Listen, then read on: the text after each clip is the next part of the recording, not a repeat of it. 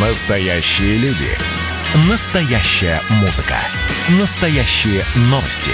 Радио «Комсомольская правда». Радио про настоящее. 97,2 FM. эм.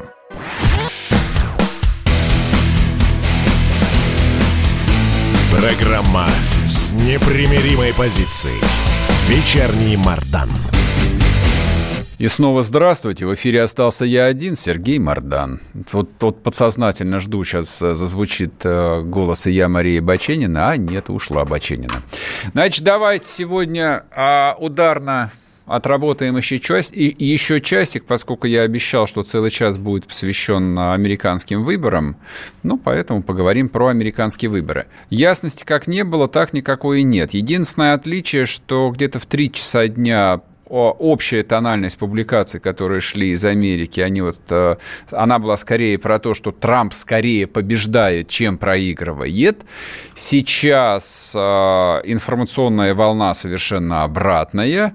Байден скорее выигрывает, а Трамп скорее проигрывает. Где правда? Непонятно, где правда.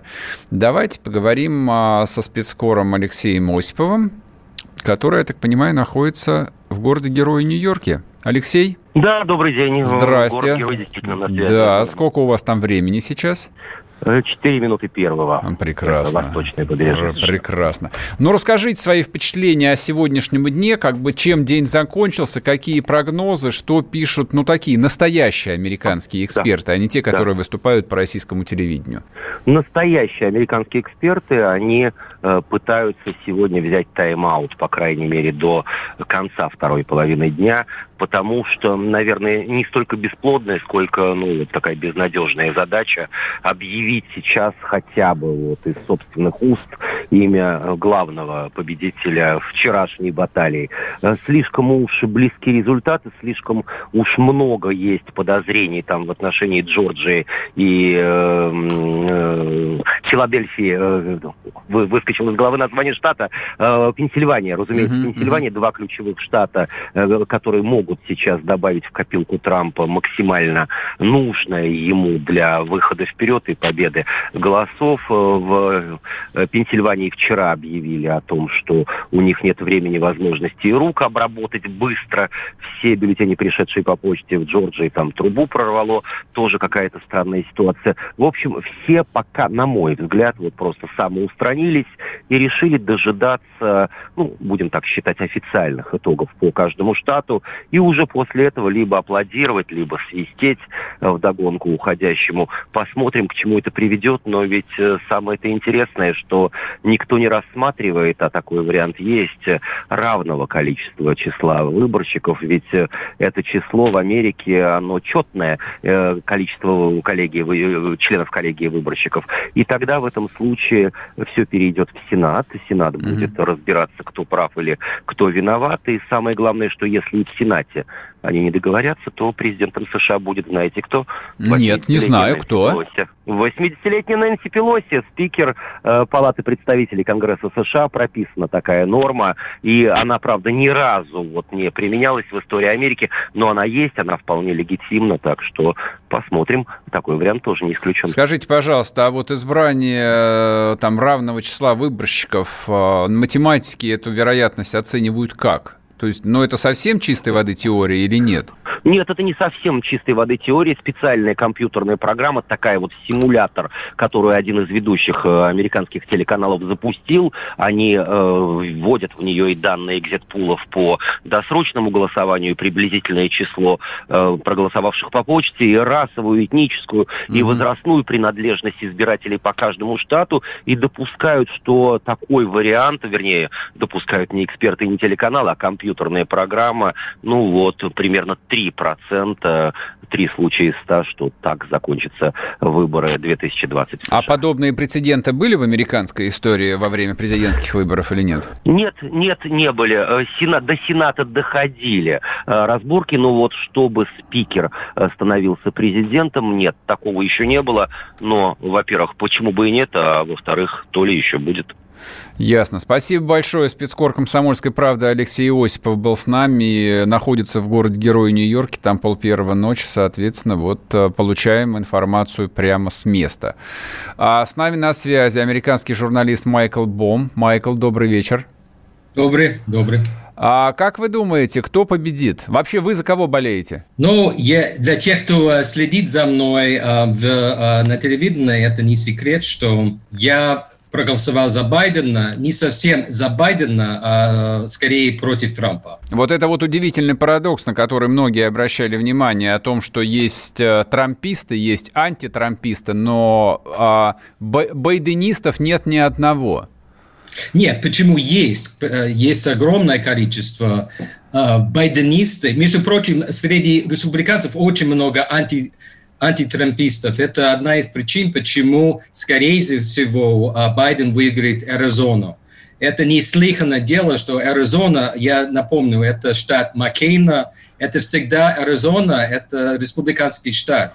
И, скорее всего, а, и а, Трамп выиграл Аризону в 4 а, года тому назад, и, скорее всего, Байден победит в Аризоне, и это сыграет ключевую роль, как я считаю, в его общей победе. А почему он должен... Этом... Ага.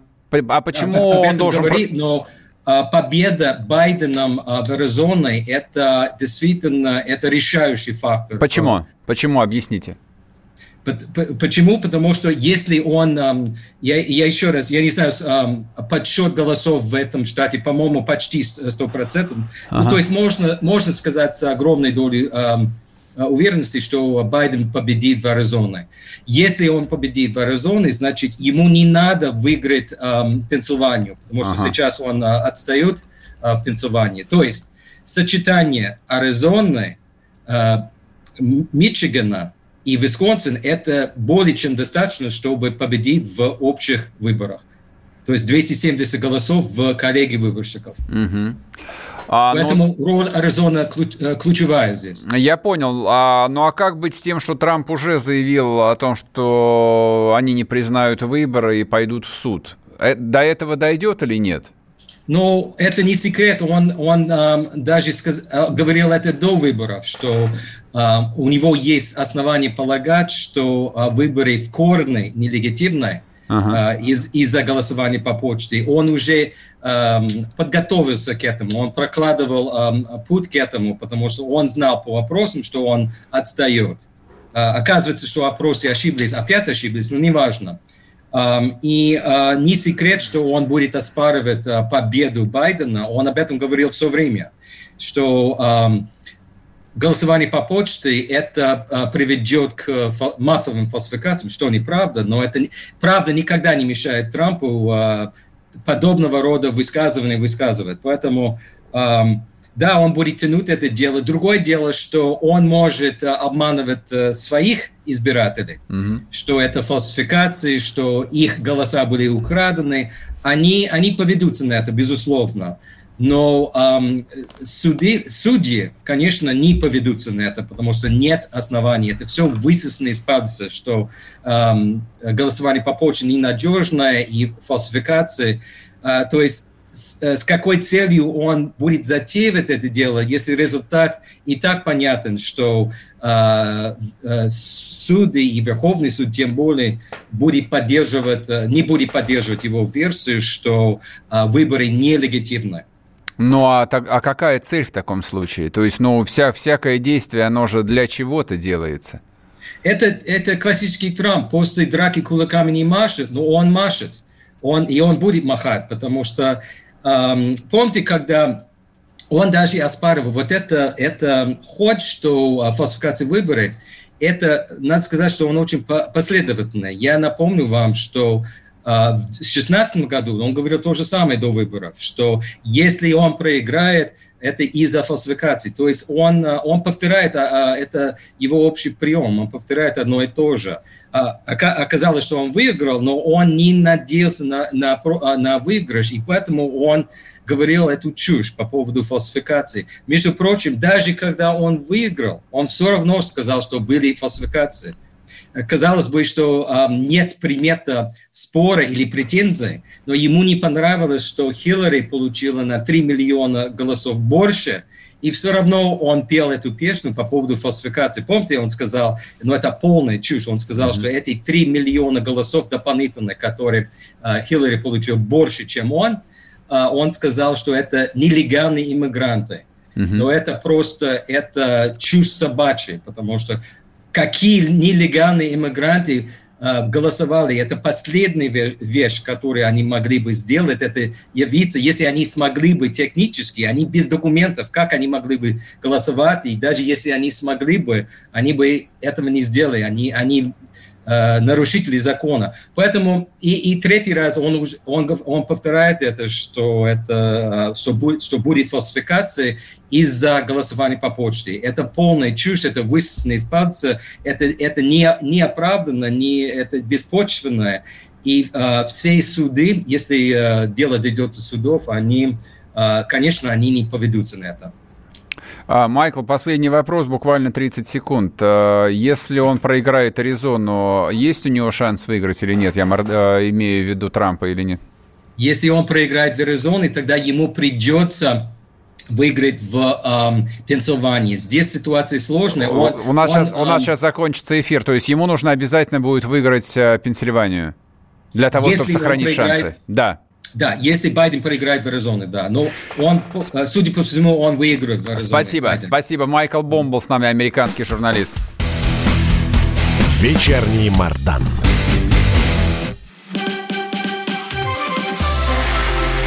Это было начало. Это действительно история, которая будоражит. Так вся страна обалдела. И Россия родина слонов, она от океана до океана, да. И мы, мы всегда правы, мы никогда не сдаемся. И самое главное, что же будет дальше? Комсомольская правда. Это радио.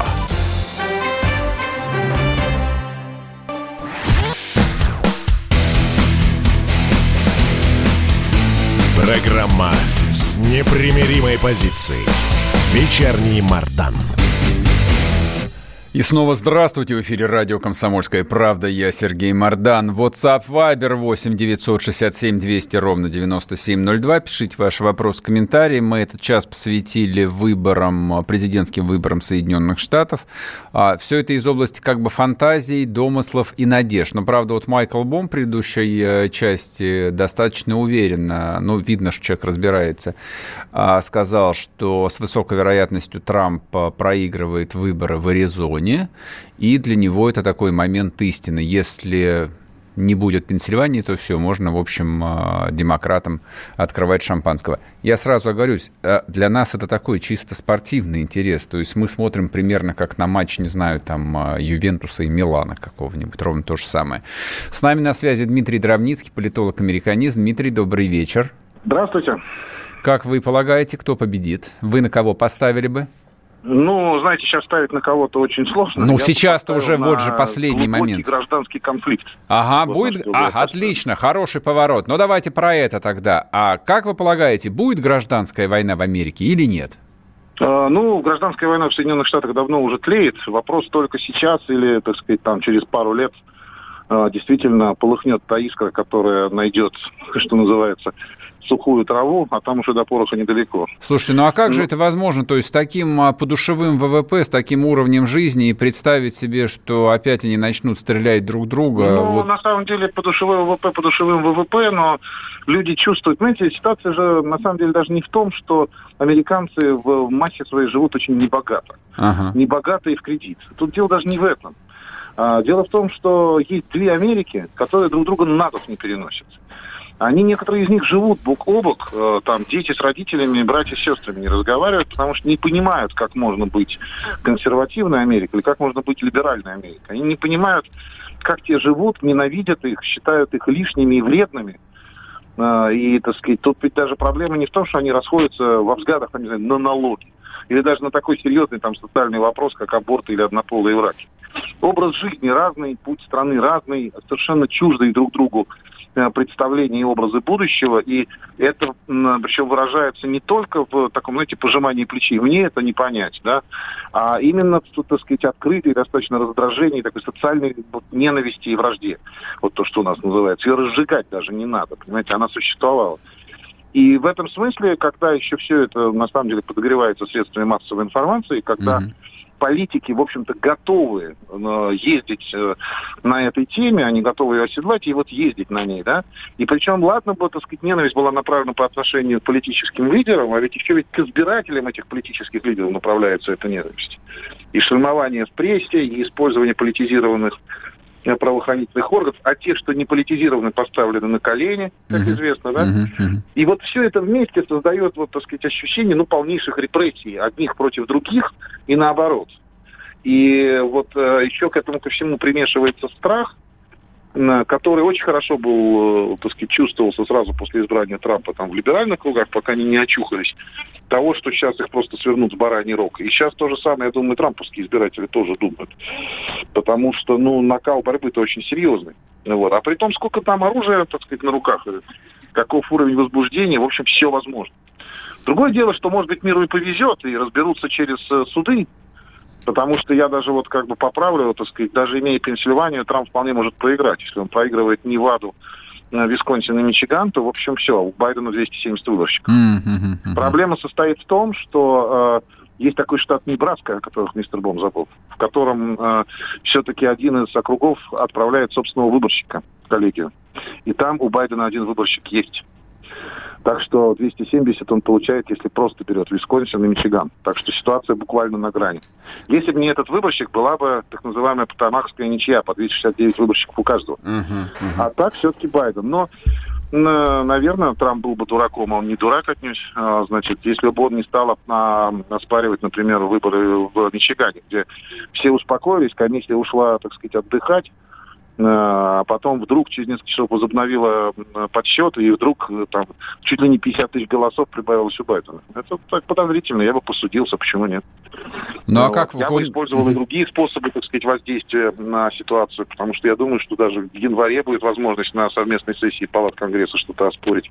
Тем более, что Конгресс сохранил свою конфигурацию в Палате представителей – республиканцы даже усилили свою позицию, хотя они по-прежнему в меньшинстве. Но у них большинство делегаций, а это важно, на самом деле, во всех этих президентских разборах. Я вот предложил бы все же вернуться к теме опять э, гражданской войны, а, честно говоря, ну вот у меня не очень в голове укладывается, а, собственно, вот какой... Они, они что, в э, видении будущего не совпадают? Либо они до такой степени друг друга расчеловечили, вот, там да, что они вот... друг друга, несомненно, расчеловечили. То есть э, Понимаете, ты Гитлер, но... Гитлер, Гитлер?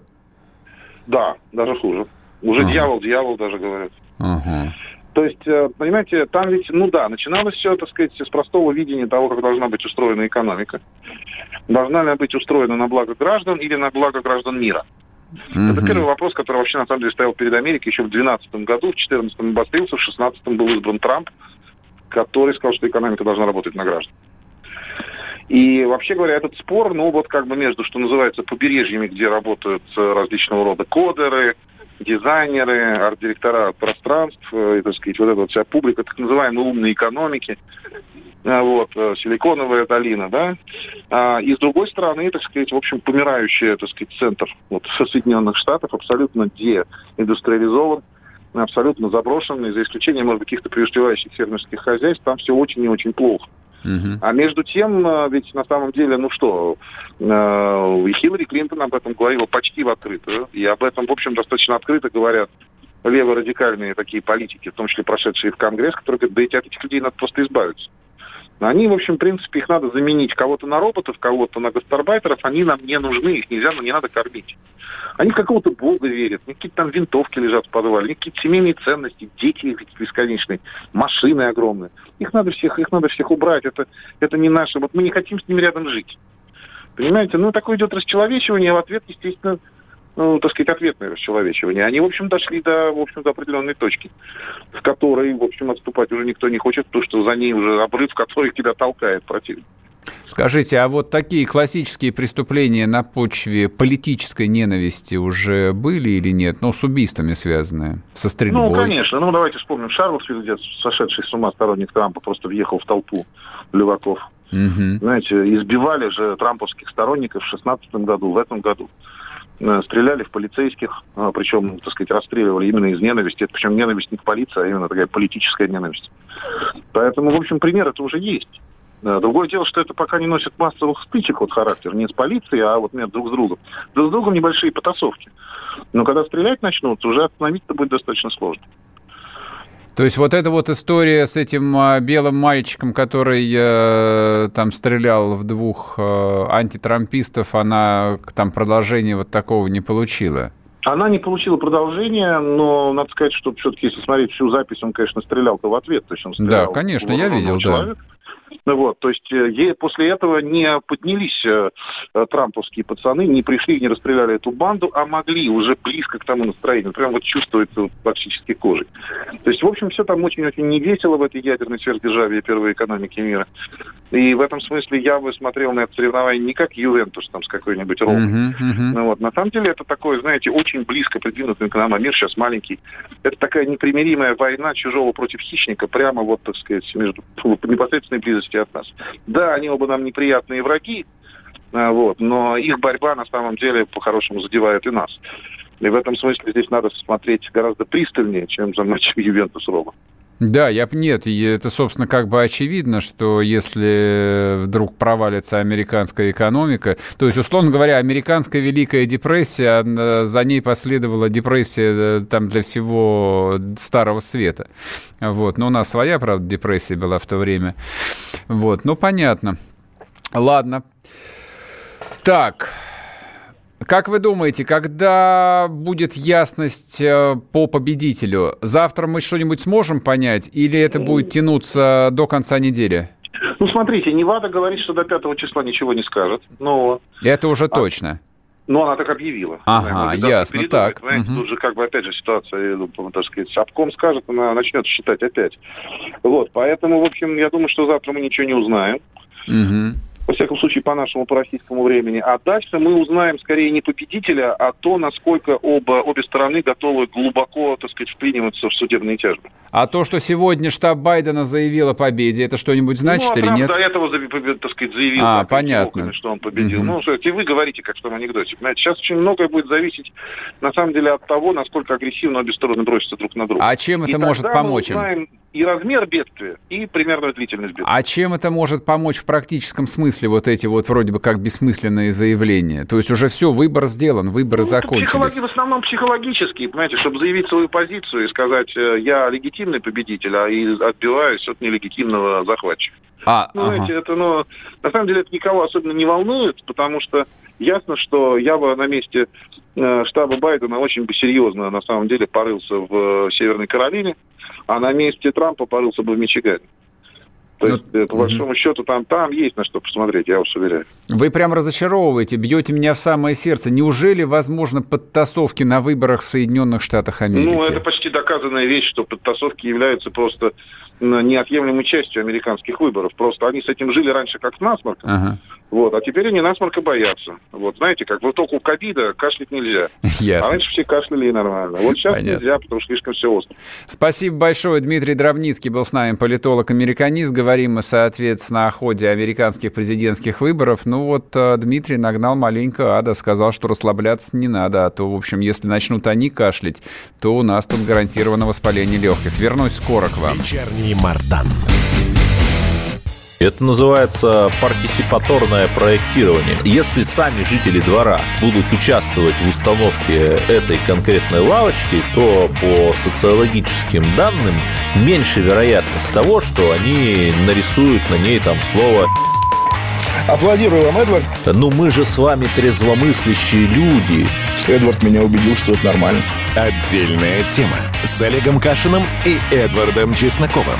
На радио «Комсомольская правда». По будням в 9 вечера по Москве. Тоже мочить в сортире, но других и не так.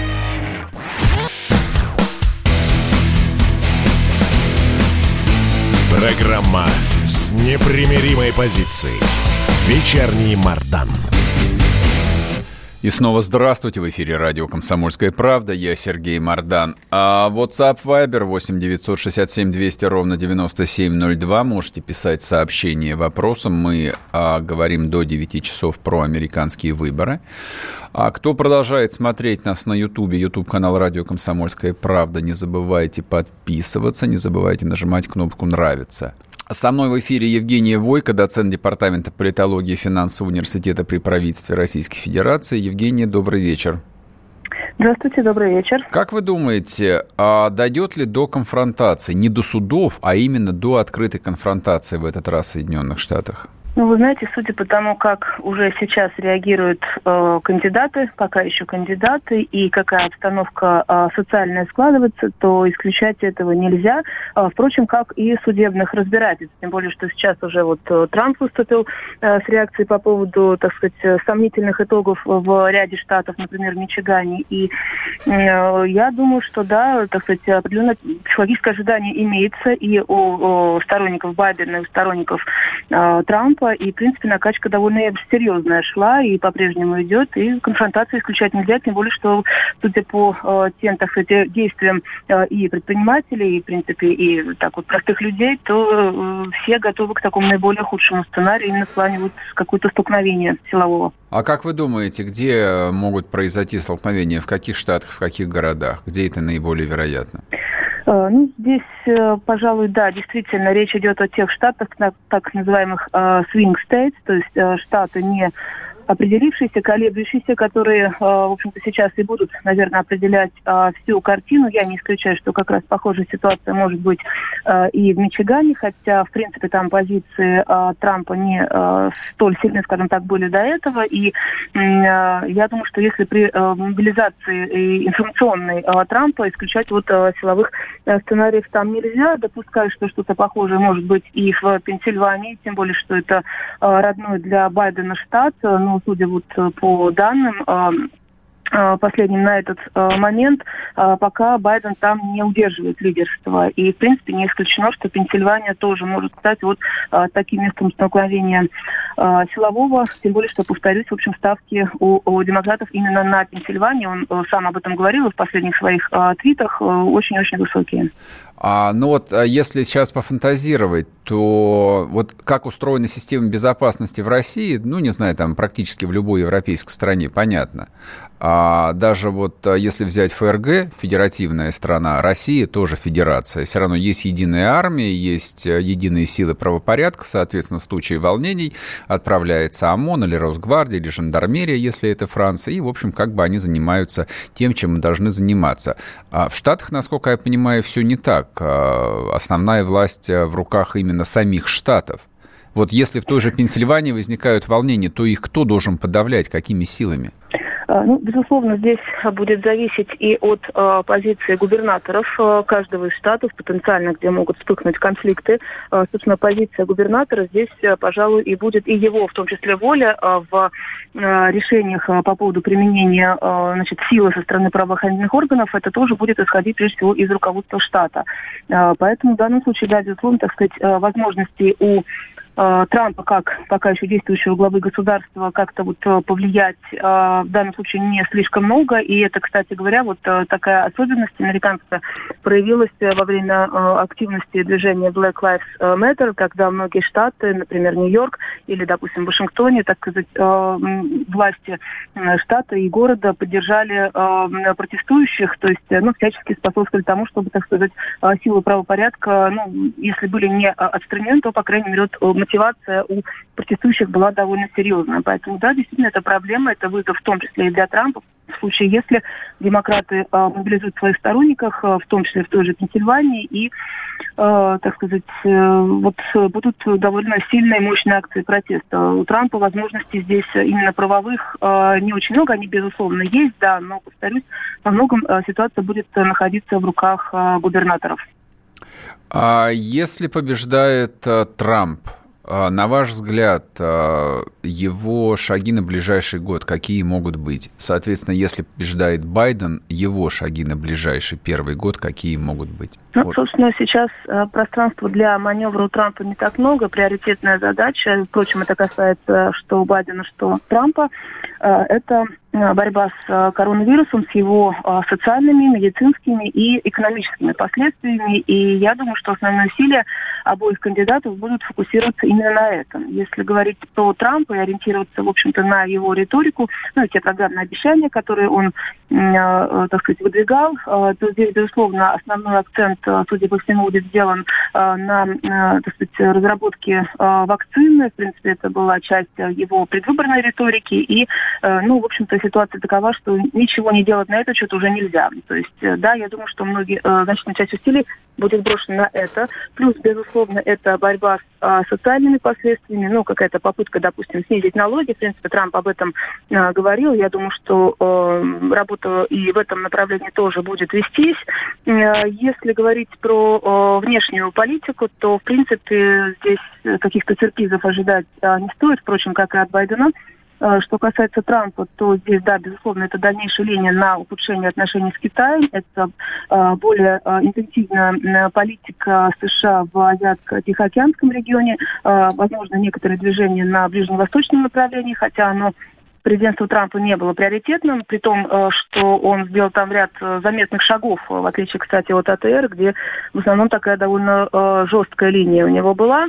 Что касается Байдена, то, в принципе, здесь те же самые проблемы э, на него могут лечь. Это также борьба с э, всеми возможными последствиями э, пандемии. Это, безусловно, э, так сказать, распространение и э, тестов, и э, э, повышение количества рабочих мест, хотя здесь Байден, наоборот, говорил о том, что он будет повышать налоги. То есть вот это, пожалуй, такое яркое различие. Ну и по поводу вакцины тоже здесь, так сказать, раз Трамп приходит, в случае, если он приходит на пост президента, то возможность возможности, так сказать, вот с нуля заниматься этой проблемой у него не так много. И э, решить ее вот, э, ну, даже до конца года или хотя бы до лета 2021 года тоже не так много. Ну, поскольку ситуация началась не при нем, и, в общем, ну, какого-то, скажем, опыта работы с этой ситуацией у него тоже немного. Ясно. Спасибо большое. Евгения Войко была с нами, доцент Департамента политологии и финансового университета при правительстве России. Говорим мы о президентских выборах. А тут а, удивительное дело. А, решил прокомментировать американские выборы ни много ни мало, как Олег Дерипаска. Да, знаменитый российский олигарх, владелец всего российского алюминия, совладелец Норильского никеля. Обычно эти люди, ну, я имею в виду больших предпринимателей, таких вот а, капитанов экономики, они предпочитают э, вообще по политическим вопросам не высказываться, тем более публично. То есть они даже не публично стараются не высказываться, а уж тем более не в своем э, телеграм-канале. Дерипаска э, потряс вчера массу людей, у него тут 89 тысяч просмотров, написал он буквально 5 строчек. Понятно, что Трампу уходить не хочется, но придется. И в этом сила демократии, даже если она сильно потрепана уханьским вирусом. Победу нужно отдать Китаю, который не побоялся рискнуть. Похоже, мир еще много раз будет шокирован нестандартными решениями председателя Си. Это вот, собственно, в продолжение того, что мы обсуждали вчера. Ну, точнее, то, что это вот версию, которую я предположил, говорил, мне она пришла в голову еще до этого поста Олега Дерипаски о том, что, возможно, вся эта история с коронавирусом – это, в общем, такой масштабный, масштабная игра именно китайцев, которые сначала обрушили всю мировую экономическую систему, подорвали все абсолютно без исключения экономические успехи Трампа, а если бы не коронавирус, то Трамп триумфально просто выиграл бы эти выборы, а за него проголосовали бы не просто там а, с небольшим перевесом, а у Байдена, у демократов не было бы вообще ни единого шанса. Так как росла американская экономика при Трампе до эпидемии коронавируса, она не росла последние лет 20 на самом деле. Но случилось то, что случилось, и вот Дерипаска обращает на это внимание. Но тут еще один есть пост, он, конечно, гораздо менее нашумевший. А он а, пишет о далеко идущих потрясениях, которые ожидают вообще всю мировую систему, о том, что доллар американский идет к закату, цитирует здесь некоего Рэй Далио, я не знаю, что это за экономист, а публикации в Блумберге. А Дерипаск пишет, что Рэй Далио может быть прав, предрекая закат доллара через, ну, примерно через 5 лет. Пора опять привыкать к международной торговле и английскому фунту упаси бог меня а, советовать вам а, вкладываться в фунты стерлинги. Ну, хотя если у вас а, есть что хранить, и оно хранится в рублях, то лучше переконвертироваться в любую иностранную валюту, хотя на самом деле уже поздно. А если я не ошибаюсь, а я вряд ли ошибаюсь сильно, российский рубль с начала года подешевел на 15%. Это очень много на самом деле. То есть девальвировать национальную валюту на 15% это очень много. И как э, я думаю, мне не дадут соврать э, никто из экономистов, ни Кричевский, ни Делягин. До конца года, конечно же, вероятность того, что доллар будет стоить 100 рублей, высока как никогда. Это вот, так сказать, э, к перспективности рублевых инвестиций. Ну, по крайней мере, в депозитах. Вот. Ну, а, собственно, как бы, если лихорадят национальную валюту, примерно то же самое будет ждать и акций национальных компаний. Вот такая перспектива. Продолжим после перерыва наш разговор, не уходите. Вечерний Мардан. Георгий Бофт. Политолог, журналист, магистр Колумбийского университета, обладатель премии «Золотое перо России» и ведущий радио «Комсомольская правда». Авторскую программу Георгия Георгиевича «Бофт знает». Слушайте каждый четверг в 17.00 по московскому времени. А что такое деньги по сравнению с большой геополитикой? Мы денег тут не считаем.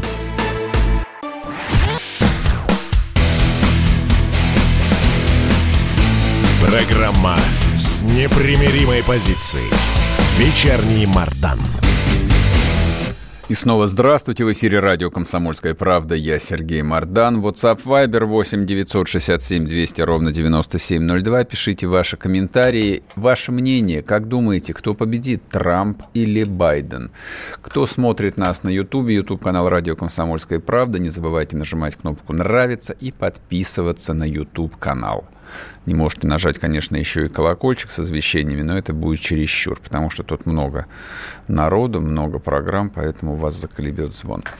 Так, ладно, а поговорим еще немного про американские выборы. Сегодня они не закончатся, но, по крайней мере, можем подвести хоть какие-то промежуточные итоги. С нами на связи Александр Гусев, международный эксперт, доктор политических наук, профессор. Александр Анатольевич, здрасте. Да, добрый вечер, здравствуйте. Как вы думаете, вот это вот масштабное почтовое голосование, можно ли его рассматривать как ту самую домашнюю заготовку, которую демократы готовили к этим выборам, или это такая чистой воды конспирология? Нет, это достаточно серьезно, и это не конспирология. Дело в том, что, конечно, голосование по почте всегда таит в себе достаточно э, серьезную э, подоплеку, потому что а человек, голосующий по почте, в общем, уже заранее уверен в том, что за кого он будет голосовать, потому что он отправляет все это заранее. А достаточно большая часть электоратов, ну, не только в Соединенных Штатах, вообще, даже приходя на избирательный участок, еще не знает, за кого она будет голосовать. Поэтому выбор делается в самое последнее время и, и в самый последний момент. Поэтому, конечно, голосование что называется, у избирательных урн, это несколько иное, чем голосование по почте. Но действительно, э, избирательная кампания э, в этом году президент Соединенных Штатов, она беспрецедентна. И, конечно, здесь и э, досрочное голосование, и голосование по почте. Ну, не случайно же, вот, это один из самых высоких показателей за последние сто лет. Побил рекорд более 100 миллионов человек сделали свой выбор заранее. Это очень серьезно. Это действительно... Э, причем из 100 миллионов человек 64 миллиона проголосовали по почте. Поэтому, конечно, это достаточно серьезно. И здесь, э, если вот брать в учет только те голоса избирателей, которые голосовали по почте, здесь явное преимущество за демократами, за Джозефом Байденом. А я вот тут а, на, в нескольких телеграм-каналах читал просто вот категорическое суждение о том, что однозначно выиграл а, Трамп, и, в общем, все это прекрасно понимают, но, соответственно, Deep State американский учел а, результаты выборов 2016 года, когда самонадеянность Хиллари Клинтон и ее команда привела к тому, что, в общем, когда подвели результаты, уже поздно было пить боржоми, поэтому, в общем, манипуляции, подтасовки на этих выборах совершенно беспрецедентны. А да. Нам, да, нам довольно довольно трудно это представить, потому что вот а, а, несмотря там на весь антиамериканизм отечественной пропаганды, я думаю, что в голове, ну, практически у каждого гражданина Российской Федерации все равно сидит образ а, вот сияющего града на высоком холме, где такого быть просто не может, потому что не может быть никогда. А скажите, задокументированные факты подтасовок, а, вбросов, а, вот на этих выборах уже всплыли где-нибудь или нет? Ну, в общем, да, в некоторых штатах э, уже выявлены э, погрешности при учете. Кроме того, были вбросы, но они незначительные. Э, по крайней мере, так объявлено. Насколько все это будет подтверждено документально, пока сказать сложно, потому что, скорее всего, впереди судебное разбирательство, угу. как с той, так и с другой стороны. В случае победы Трампа понятно, что демократы будут инициировать и поднимать всю подноготную. Ну а в случае победы демократов, естественно, Трамп, э, собственно сказать, об этом заявила Мелания Трамп, угу. что они будут э, судиться в случае победы демократов. Поэтому я думаю, что нас ждет, ну, всех тех специалистов, кто следит за выборами, в Соединенных Штатах ждет э, удивительный сценарий развития событий, связанный с судебными разбирательствами. Их достаточно много будет. Вне зависимости, я должен еще раз подчеркнуть, кто, кто побеждает. Всего, вот сейчас, на данный момент, э, в принципе, пока с небольшим перевесом э, идет Джозеф Байден. Uh-huh. Это примерно 227 голосов выборщиков. У Дональда Трампа 213. Но, собственно, для победы необходимо 270. Поэтому здесь, ну, что называется, 50-50, с одной стороны, но с другой стороны осталось еще 9 штатов, э, где выборщики не определены и неизвестны их голоса. Но, правда, они дают небольшой процент. Ну да, такие как Аляска, Мэн, э, в принципе, там по 4, по 6 выборщиков, поэтому доля их небольшая – но, тем не менее, это очень важно. Но они традиционно голосуют за республиканцев, поэтому, скорее всего, они отдадут голоса Трампу. Поэтому ночь, что называется, впереди. Сейчас э, будет подсчет голосов окончательный произведен. Ну и к утру, собственно сказать, э, мы узнаем о том, кто станет очередным президентом Соединенных Штатов. Скажите, пожалуйста, а вот эта вот э, общая готовность судиться, она означает, что действительно доверие судебной системе настолько высоко и у той, и у другой стороны? Ну, в принципе, конечно, а что еще остается?